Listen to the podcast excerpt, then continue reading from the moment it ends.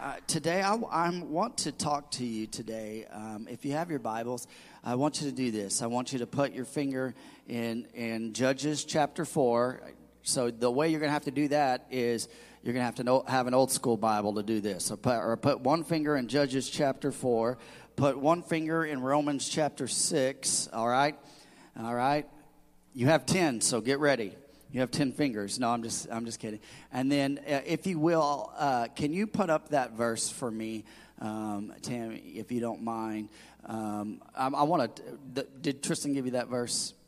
There, you, Second Corinthians. Do you have that one? Did she give it to you? I don't know if she did. See, Tristan keeps me going right, right here. She she did this. So I want to make sure. Uh, and I, I honestly, this was not part of my my sermon, but as I was sitting here um, coming into worship, the Lord just dropped this in my heart, and I thought, man, this is so fitting. This is so fitting on Baptism Sunday, uh, to this verse right here. And and if you will, will you read this with me? Second Corinthians five seventeen says this: therefore, if anyone is in Christ, he is a new creation. The old has passed away, and behold, the new has come. Amen. Let's read it again. Therefore, if anyone is in Christ Jesus, he is a new creation. The old has passed away, and behold, the new has come. How many are grateful that the new has come? Amen. Amen. I want to I want to talk to you today on, on this simple subject of nailing the old man, okay? Everyone, jog your neighbor if you're sitting by an old man and say, he's not just talking about you, all right? Nailing the old man, nailing the old man. If, if you will, bow your heads with me. Uh, Lord, I thank you for this day. God, I thank you for your word. God, I pray, Lord, that you would hide me behind Calvary today. Lord, that you would give me the words to speak. God, I pray, Lord, that your spirit would begin to just move up and down the corridors of this building, God. Let your presence fill us. God, soften our hearts, and God, remind us of your grace today. In the mighty name of Jesus, we pray. Everybody said, amen. Keep those places in your Bible. Matter of fact, if you want, you can go to Romans chapter six. I'm not going to read that just yet, um, but uh, but have that ready. In high school, I know it's hard to believe, but I played football right here. Um, I I all in high school, I weighed one hundred twenty pounds. I was not a lineman, no.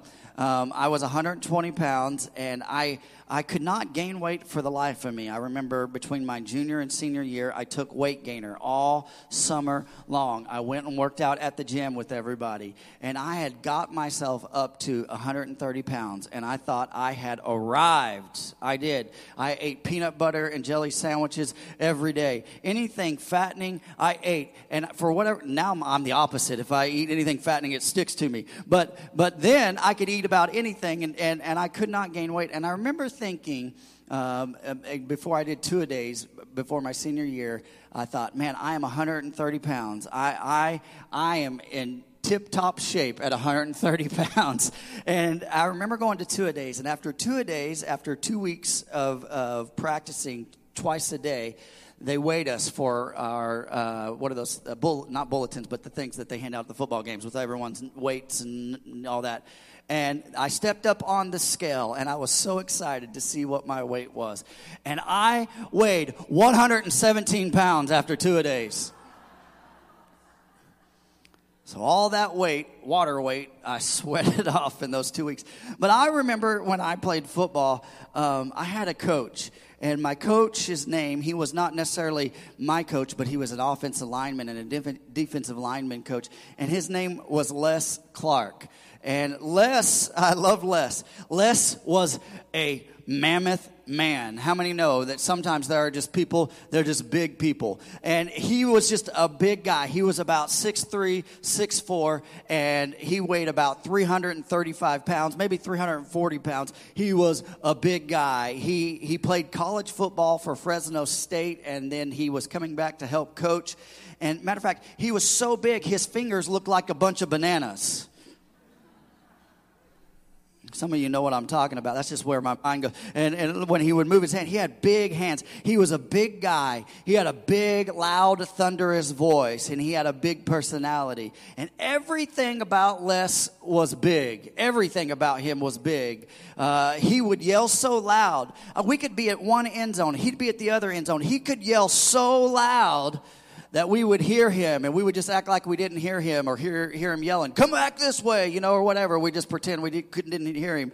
But he had this knack about him when he would push us, and he would drive us. For sixteen weeks playing football, from the beginning of football season in the summer all the way through the end of football, he would drive us. And I would hear that voice, and he would say, get down, let's do some push-ups when we did things wrong. Or, hey, you need to run snakes, or whatever the case. And so he would push us to be our best. Guys, I need you to bear crawl from one end zone to the next. And I was like, oh, but he had this huge voice, and he had a way of getting the best out of you. I love that about him. But um, and I remember one time, he was such a big personality and this big old guy. One time uh, I was on the uh, uh, uh, the kickoff team, and I was on the outside, and we kicked an onside kick against our rival. And when we kicked the onside kick, uh, by the grace of God, I got the football. I remember they kicked it, and by the grace of God, I got the football, and I was so excited. I got tackled, and then the next thing I know, because I got tackled near our sideline, Les Clark, my coach, picks me up. Mind you, he has no helmet on. Picks me up like this with two hands. Picks me up like this, all one hundred eighteen pounds of me, and headbutts me without a helmet on to my helmet. I told you, he was a big personality. I thought, oh my goodness, this guy's crazy, right? And, and that was just who Les was. Well, so after that football season, you know, I did, really didn't see Les much. But fast forward sixteen years later, after, I know it's hard to believe that I've been out of school sixteen years. But uh, fast forward sixteen years, and we're living in, in California and again. And my son wants to play baseball. Wyatt wants to play baseball. And so we, we ended up getting a connection with a team. And we go out uh, to to the field. And and we take Wyatt out there. And one of the players on the team, there's a, a young boy named Cash. And then when I get to the to the to the field, I look, and lo and behold, I hear this voice yelling at all the boys, and guess who it is? Big Les Clark. And he is pushing these these boys and on this baseball team, and, and and not mean. He was not mean, but he had a way of just driving people. But Les could could yell at all those boys on that team. But part of me, because I I was part of his football team, when he began to yell, I began to kind of like, just muscle memories, like, oh, great, do push-ups? Oh, no, I'm a parent. I don't have to do that anymore, right? And and, and the but here's what happened.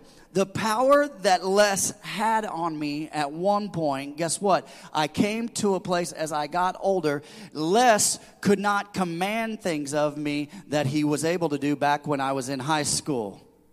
And no matter how much he yelled at the boys, and no matter how many, how much he made those guys do things, the things that he said, I didn't have to do anymore. Amen? How many are following me today? Uh, I love the song that we sang. Once we were slaves to sin, but because of Christ, though, through his redemptive work on the cross, sin has no authority over me anymore. Amen? I love that. I love that. Uh, Romans chapter six is a bit of powerful scripture, and I don't know if I'm going to read this or not, so just bear with me, all right, uh, today. If you begin to understand it and you begin to apply Romans chapter six, it will be extremely helpful to you in overcoming sin that can so easily entangle you. Amen? And and and it could set you free from the Les Clarks, the Coach Les Clarks, who threaten and try to intimidate you still. We talk about the old man. The old man is gone. But oftentimes, the old man likes to peer his head back up and begin to talk to us. And and, and, and oftentimes, we do this. We everybody wrestles with sin. We all, we all fight sin from time to time. And, and even one of the giants of the faith, Paul, would say it like this in Romans seven. I, I know to do good, but guess what? I don't do it. Anybody relate to that? I know what I should be doing, but sometimes I just miss the mark, he says. And I know what I shouldn't be doing, and the thing that I shouldn't be doing, guess what I do? I do that thing. That's what Paul, one of the giants of the faith, say. But he also would say this in Romans three twenty-three. That all have sinned and fall short of the glory of God. Can I tell you something? Everybody in this building has fallen and failed and, and committed sin in their life. Sin is something we wrestle with. But here's the good news. Here's the good news. If you go back to Romans chapter five, stay in six. I'm just going to, I'm going to give you, I'm, I'm laying a little bit of a foundation today. Okay? Romans five tells us that the penalty of sin was removed. The penalty of sin was removed. Adam, you remember Adam and Eve? Adam and Eve brought sin. Adam brought sin, but Jesus Christ broke sin's back.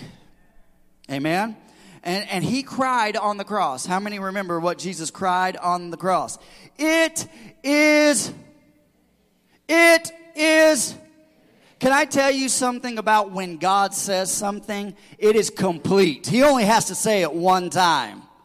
God does not have to repeat himself. I heard something this week. And God, when Jesus cursed the fig tree, he walked away. He didn't have to go back and go, has that fig tree died yet? No, he knew it was going to die. So when God speaks something, there is power. And when Jesus on the cross said, it is finished, he broke the, the curse of sin forever on your life and my life. Amen? I love this. The penalty of sin is gone. In Romans chapter six, he goes on to tell us that not only were we free from the penalty of sin, but we're also free from the power of sin. The penalty is the price to be paid. Jesus paid it all. He paid your debt. He paid your penalty. I deserved to be on the cross. Jesus took my place on the cross. He took your place on the cross. He paid your penalty. But and penalty is the price to be paid, but the power of sin is broken over you and, and, and me today. And we have this thing called victory in Jesus. Amen? Everyone say, victory in Jesus. I love this. I'm building a little bit of foundation. Bear with me today. Bear with me. When we were baptized, we were buried. I love baptism because it is symbolism of us burying the old man and, and publicly confessing, hey, I am leaving the old man behind and I am coming up a new creation. I, I have been made new. So we were buried in the waters of baptizing, signifying our identif- identification with Jesus and our death to sin. And at Calvary, Jesus would die for your sins and mine. Amen? And baptism represents that we die to sin and the old is buried, freeing us to walk in, in newness. Amen? I love this. If you can, put up put up Romans uh, six. I, I'm going to read one through one through five real fast, if you don't mind. It says this. I, I like this. I like Paul. Uh, he's almost being a little bit funny here at the front of this. What shall we say then? He's he's asking a rhetorical question. And, and many people believe this. Uh, listen, you need to hear what Paul's saying here. Are we to continue in sin that grace may abound? In, in chapter five, in chapter five, it says, "Where sin abounds, grace abounds that much more." There's more grace than there is sin. But Paul, starting, go back with, go back to verse one for me. Paul's starting this, and he says, "What shall we say then? Are we to continue in sin that grace may abound?" You say, he's saying this. Just because God will forgive me, does that give me a reason to go ahead and sin? And he says this very plainly right here. Look at this. In verse, in verse two, he says this. By no means should we sin willingly. Oh, man. That bounced off every wall in here. By no means should we sin willingly. How can we who died to sin still live in it? This is potent scripture right here. Look at this. Verse three says this.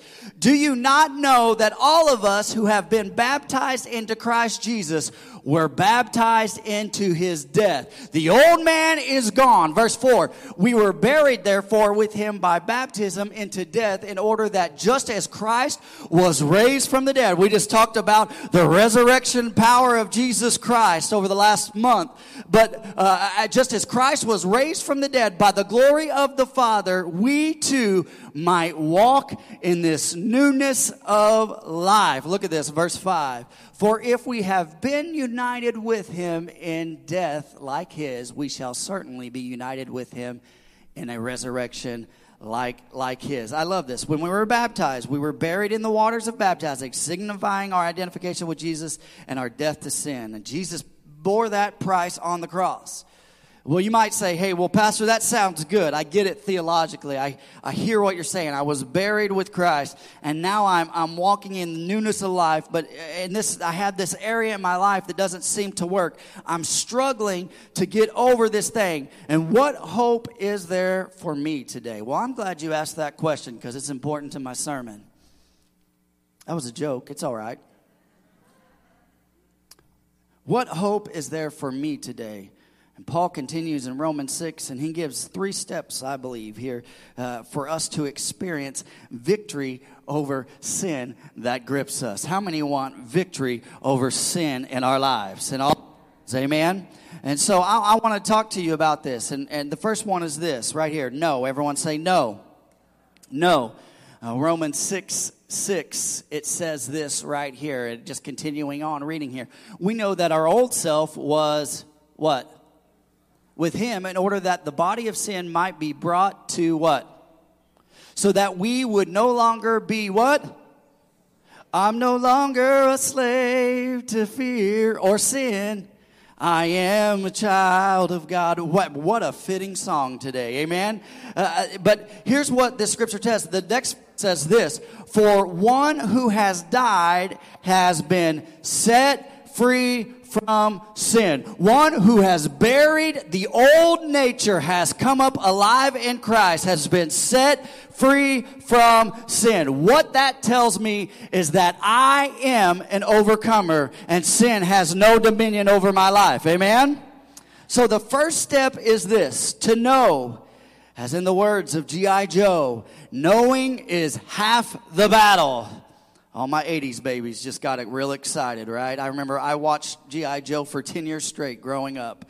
Uh, and knowing is half the battle. We have to know. What does it mean to know? To perceive, to understand, to know what? That the old man or your old self, your old sinful nature seeks to dictate how you are live and tries to render you powerless. But can I tell you something? That has was broken on the cross. Amen? I love this. And and it says this, here is the mystery, here is the miracle, and he and the marvel that those things no longer have power. Sin no longer has power over the Christian because that man, that nature, that sinful man was crucified with Christ on the cross of Calvary. Amen? All right. Before you were saved, before you became a believer. Now, I, I know this is deep, but I promise you we're going somewhere. There's an application to this. Before you were saved, before you became a believer or a Christian, the old man was controlling your sinful nature.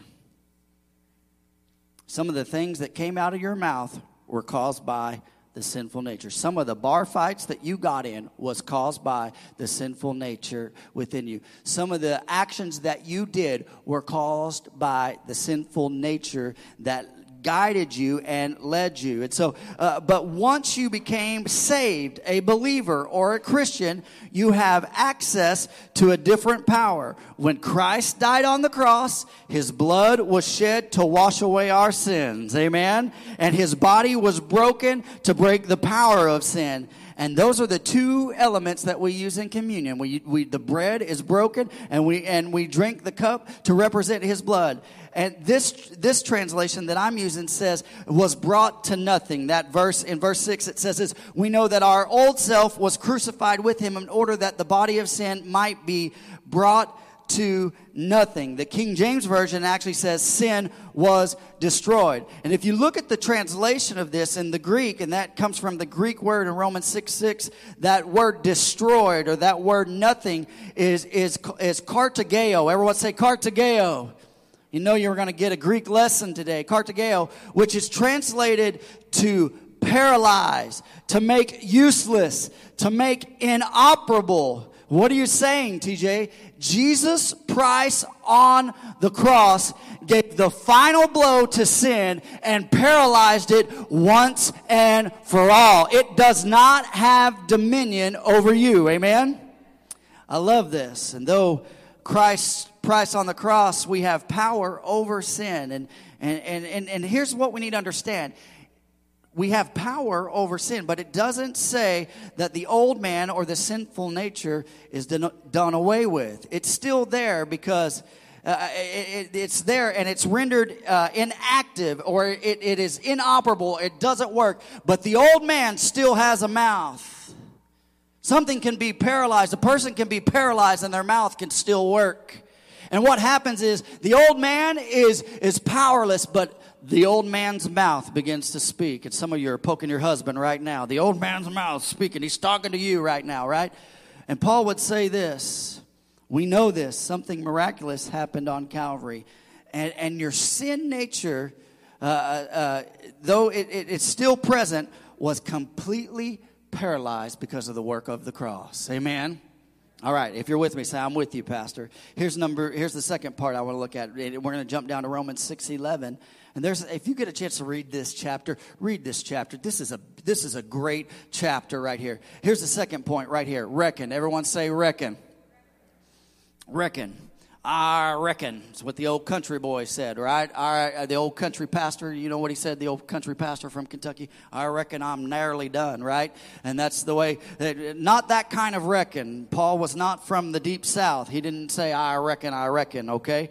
And so, uh, understanding this, it, it reckon or consider, Romans six eleven says this, so you must also, so you also must, what? Consider yourselves dead to sin and alive to God in Christ. Uh, if you have uh, a, a New King James or a King James Version, it says reckon there. And like I said, Paul is not from Alabama, so he's not saying, I reckon, I reckon, right? Uh, no, but reckon here, reckon, this is interesting. This terminology, reckon, is is a an accounting term. It's an accounting term, actually, and it means this, to add up, to figure in, to figure it out. Uh, it's the word, it's the same reckon, it's the same root where we get the word reconcile. How many know what it means to reconcile your checkbook? And so when we reckon the things of God, we begin to reconcile our nature compared to God's glory. Amen? And to calculate or decide, and it says consider this or to, to count on. And Scripture tells us that the old man is crucified. And and for us, we have to look at our lives and say, I, I reckon that to be so in my life. I have to add it up. I have to figure it out. I have to respond accordingly because the old man is dead. I love this. Verses one through ten tells us the true believers have already died to sin because they have participated in Christ's death. Now Paul's saying not to consider yourselves dead to sin. Amen? And before uh, conversion, I was a slave to sin, but after conversion, I am a child of God, and sin has no bearing on me anymore. Amen?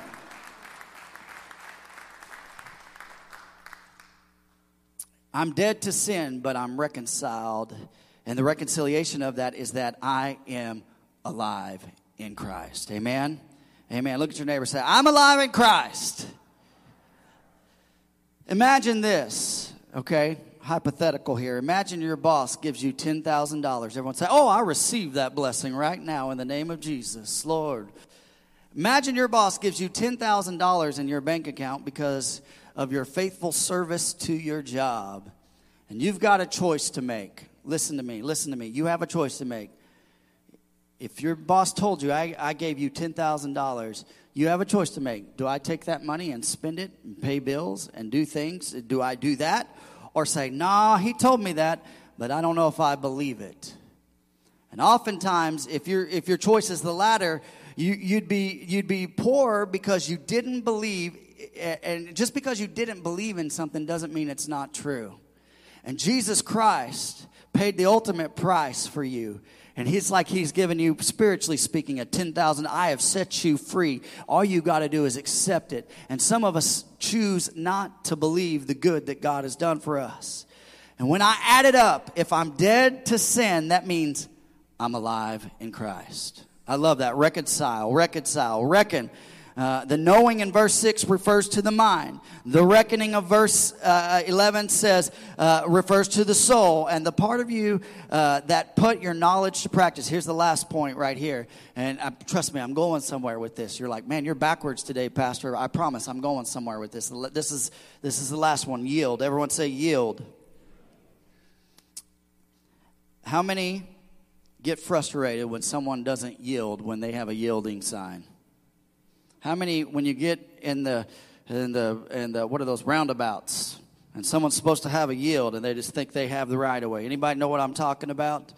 Uh, all right, yield. Yield is, is, is a term that we don't really hear about much, except for when we're driving. Yield is to, to give into. Romans six thirteen says this: do not present your members to sin as instruments for unrighteousness. What does that mean? Don't let your hands lead you to sin. Don't let your feet lead you into sin. All right? But present yourself to God as those who have been brought from death to life, and your members to God as instruments of righteousness. My hands should not be doing things that are sinful. My legs, my feet, my body, my mind should not be doing things. The old sinful nature is dead, and so I should be doing things that are righteous. The King James Version says, don't yield your members to unrighteous, but yield to God. How many know that there's something about when you yield to God, when you say, God, have your way here. Have your way in my life. Step three right here is to yield. Everyone say yield. In Genesis chapter one, verse twenty-six, man was given dominion over the earth. And instead, man became dominated by sin because of one failure, one mess up, one mistake. John chapter eight, verse thirty-four says this, that Jesus answered them and he said this: truly, truly, I say to you, everyone who practices sin is a slave to sin. What does that mean for you and me? Stop sinning.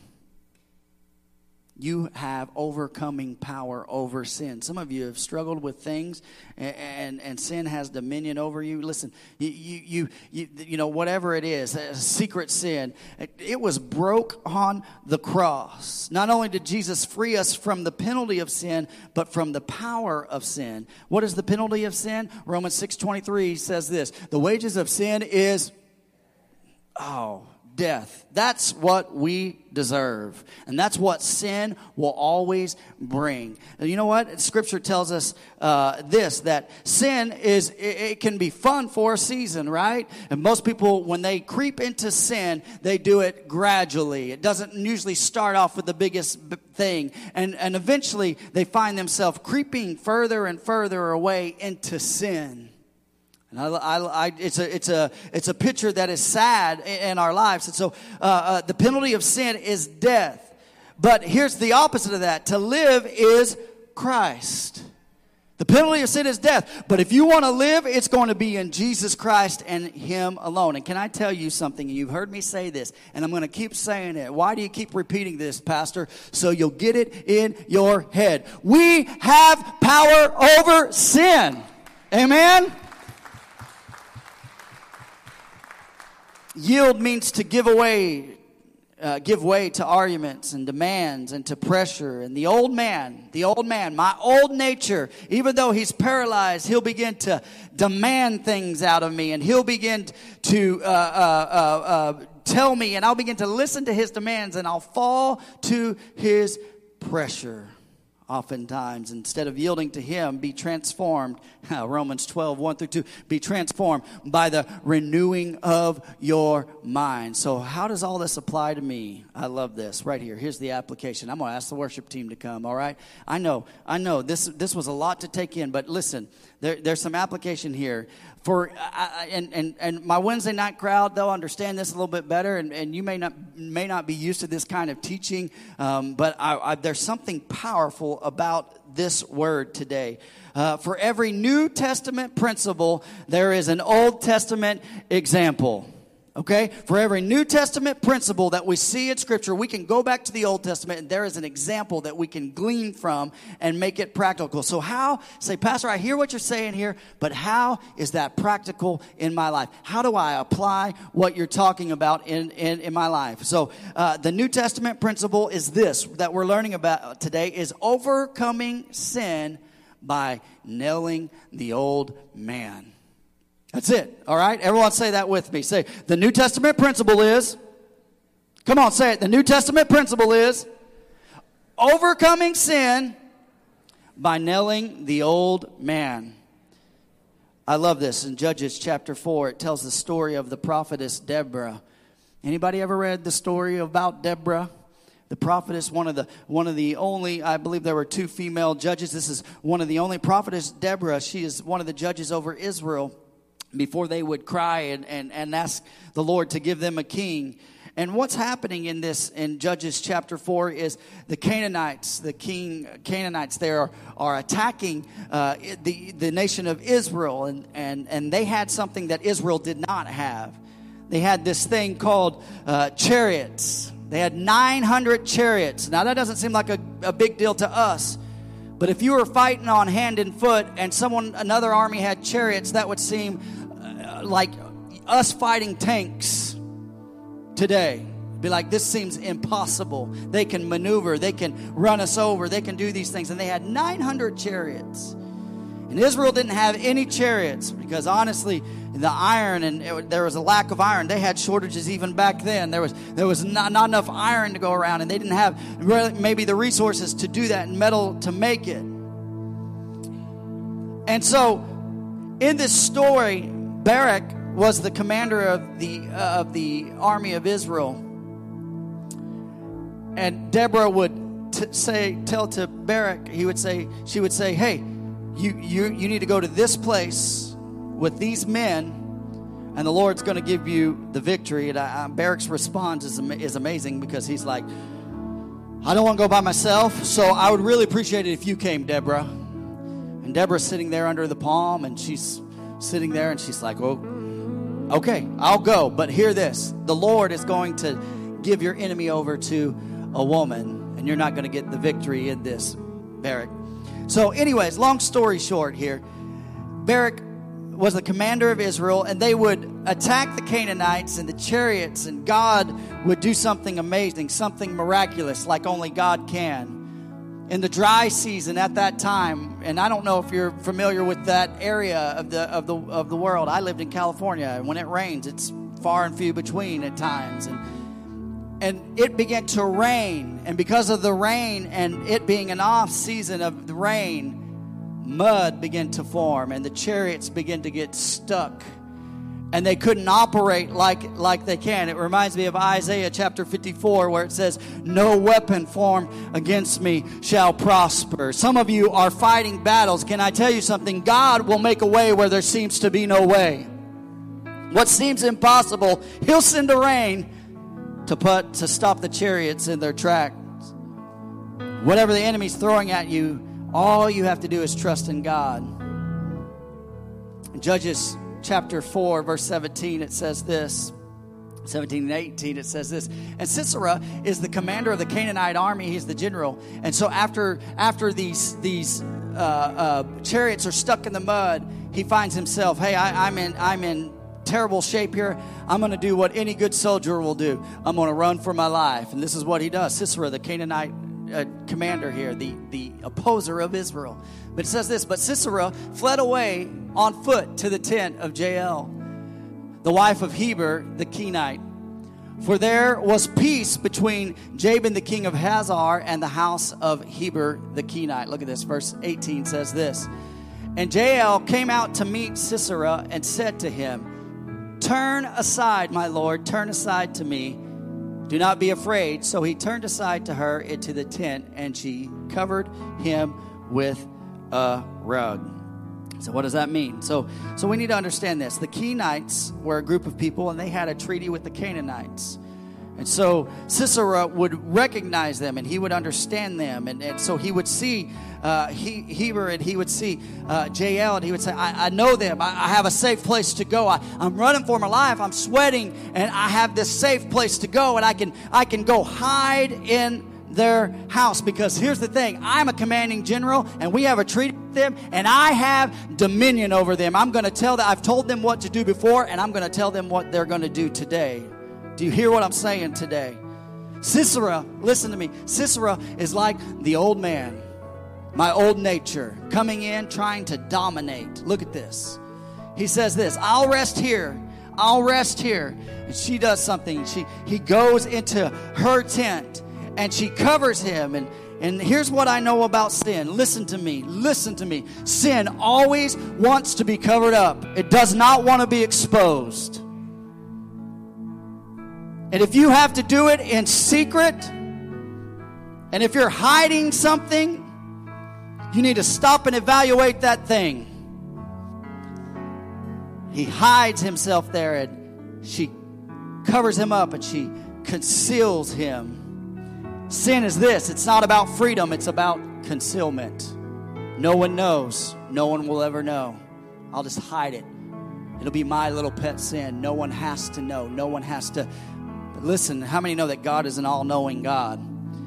In Judges four nineteen, it says this. And he said to her, "Please give me a little water to drink, for I am thirsty." The guy's been running from a battlefield. So she opened a skin of milk and gave him a drink and covered him. And he's. And here's the thing. Hmm. This is something here. The old man. We're talking about the old man. Sisera's the old man. This is the way sin works. It starts off nice. Hey, can you give me can you give me something to drink here? Can you give me some water? Doesn't that doesn't sound mean, right? That sounds opening. That sounds nice. Like I, I, I think I can oblige you with that. He starts off nice. Just give me a drink of water. I'm thirsty. I, I've been running from an enemy here, and I, I need a safe place. And sin always starts small if we let it. And Jael gives him not water, but milk. Milk does the body good, right? All my eighties babies. Best campaign ever. We all drink more milk than we ever needed to. And Jael, she gives him not water, but milk. But in First Peter chapter two, it says this. It talks about that we need the milk of the word.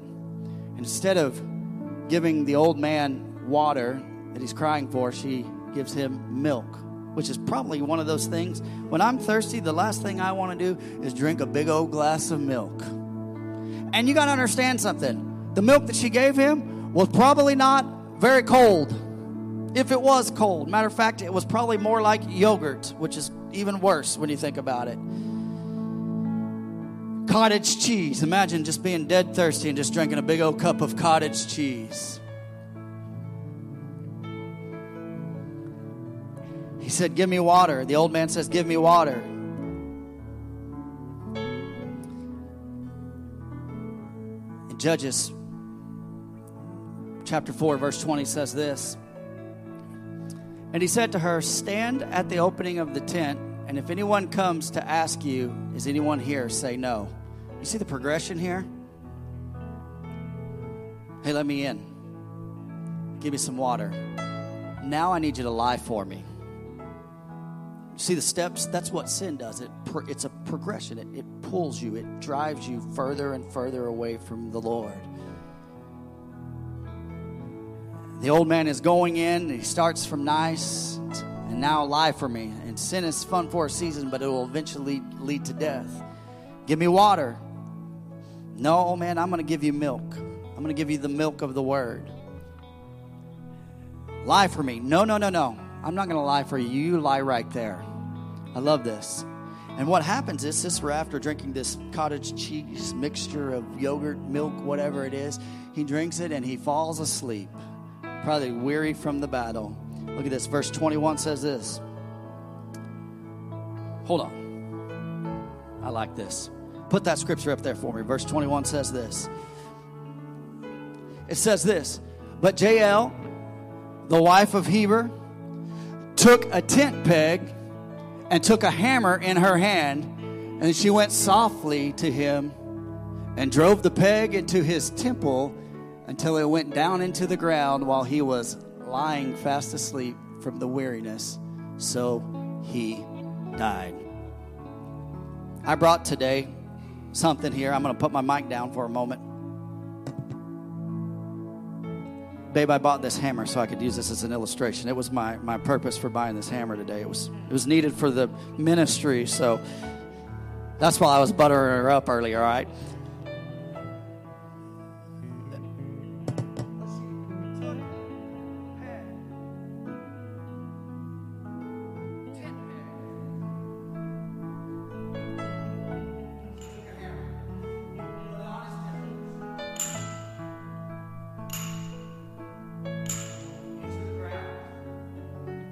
The thing that was trying to have dominion, Sisera, the old man that was trying to have dominion over her, had no dominion anymore. Amen?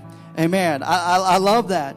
See, one of the things we have to understand about this scripture is uh, women at this time, they were ones who put tents up and down. And so they were used to putting up tents and, and doing this. And they took care of the kids. And the men just sit under trees and enjoyed the shade. And it was nice. Those were great times. I'm just joking. It's a joke. But they, they actually would move the tents. And so she understood a thing or two about setting up tents. And in that moment, what Sisera didn't understand is the Kenites, Heber, and Jael had made a covenant with Israel and said, no, we're not going to be apart anymore. We're going to be different. We're going with God. And in that moment, that sinful nature came in. And that Sisera, he hadn't realized that they had switched alliances. And here's the thing. Sin can no longer order you around once you nail the old man down.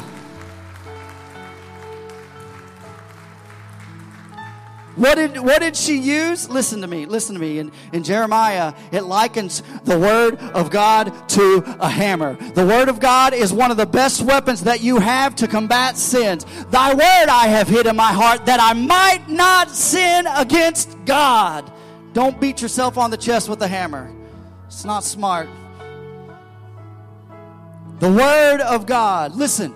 We can combat the enemy with the word of God. And then I take the thing that Jesus did on the cross and I begin to pound the old man and say, sin, you do not have dominion over me because Jesus paid the price.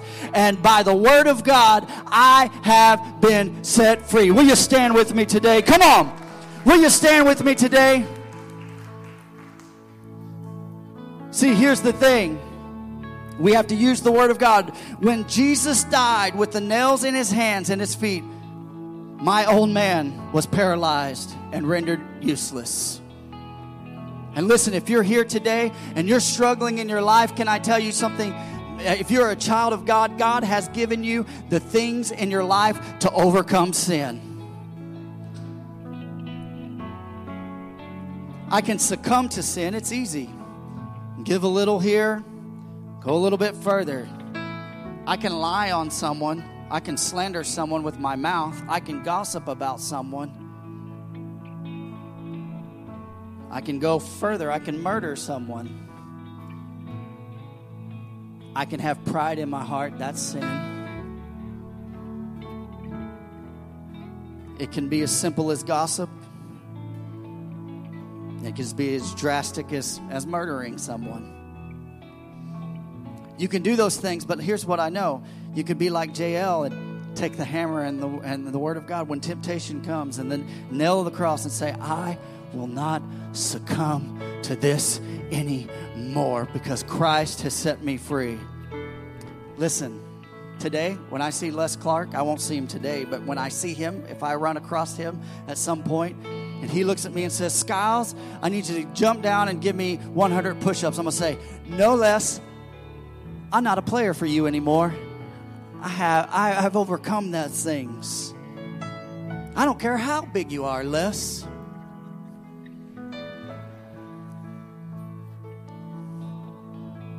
I have the power to say, not anymore.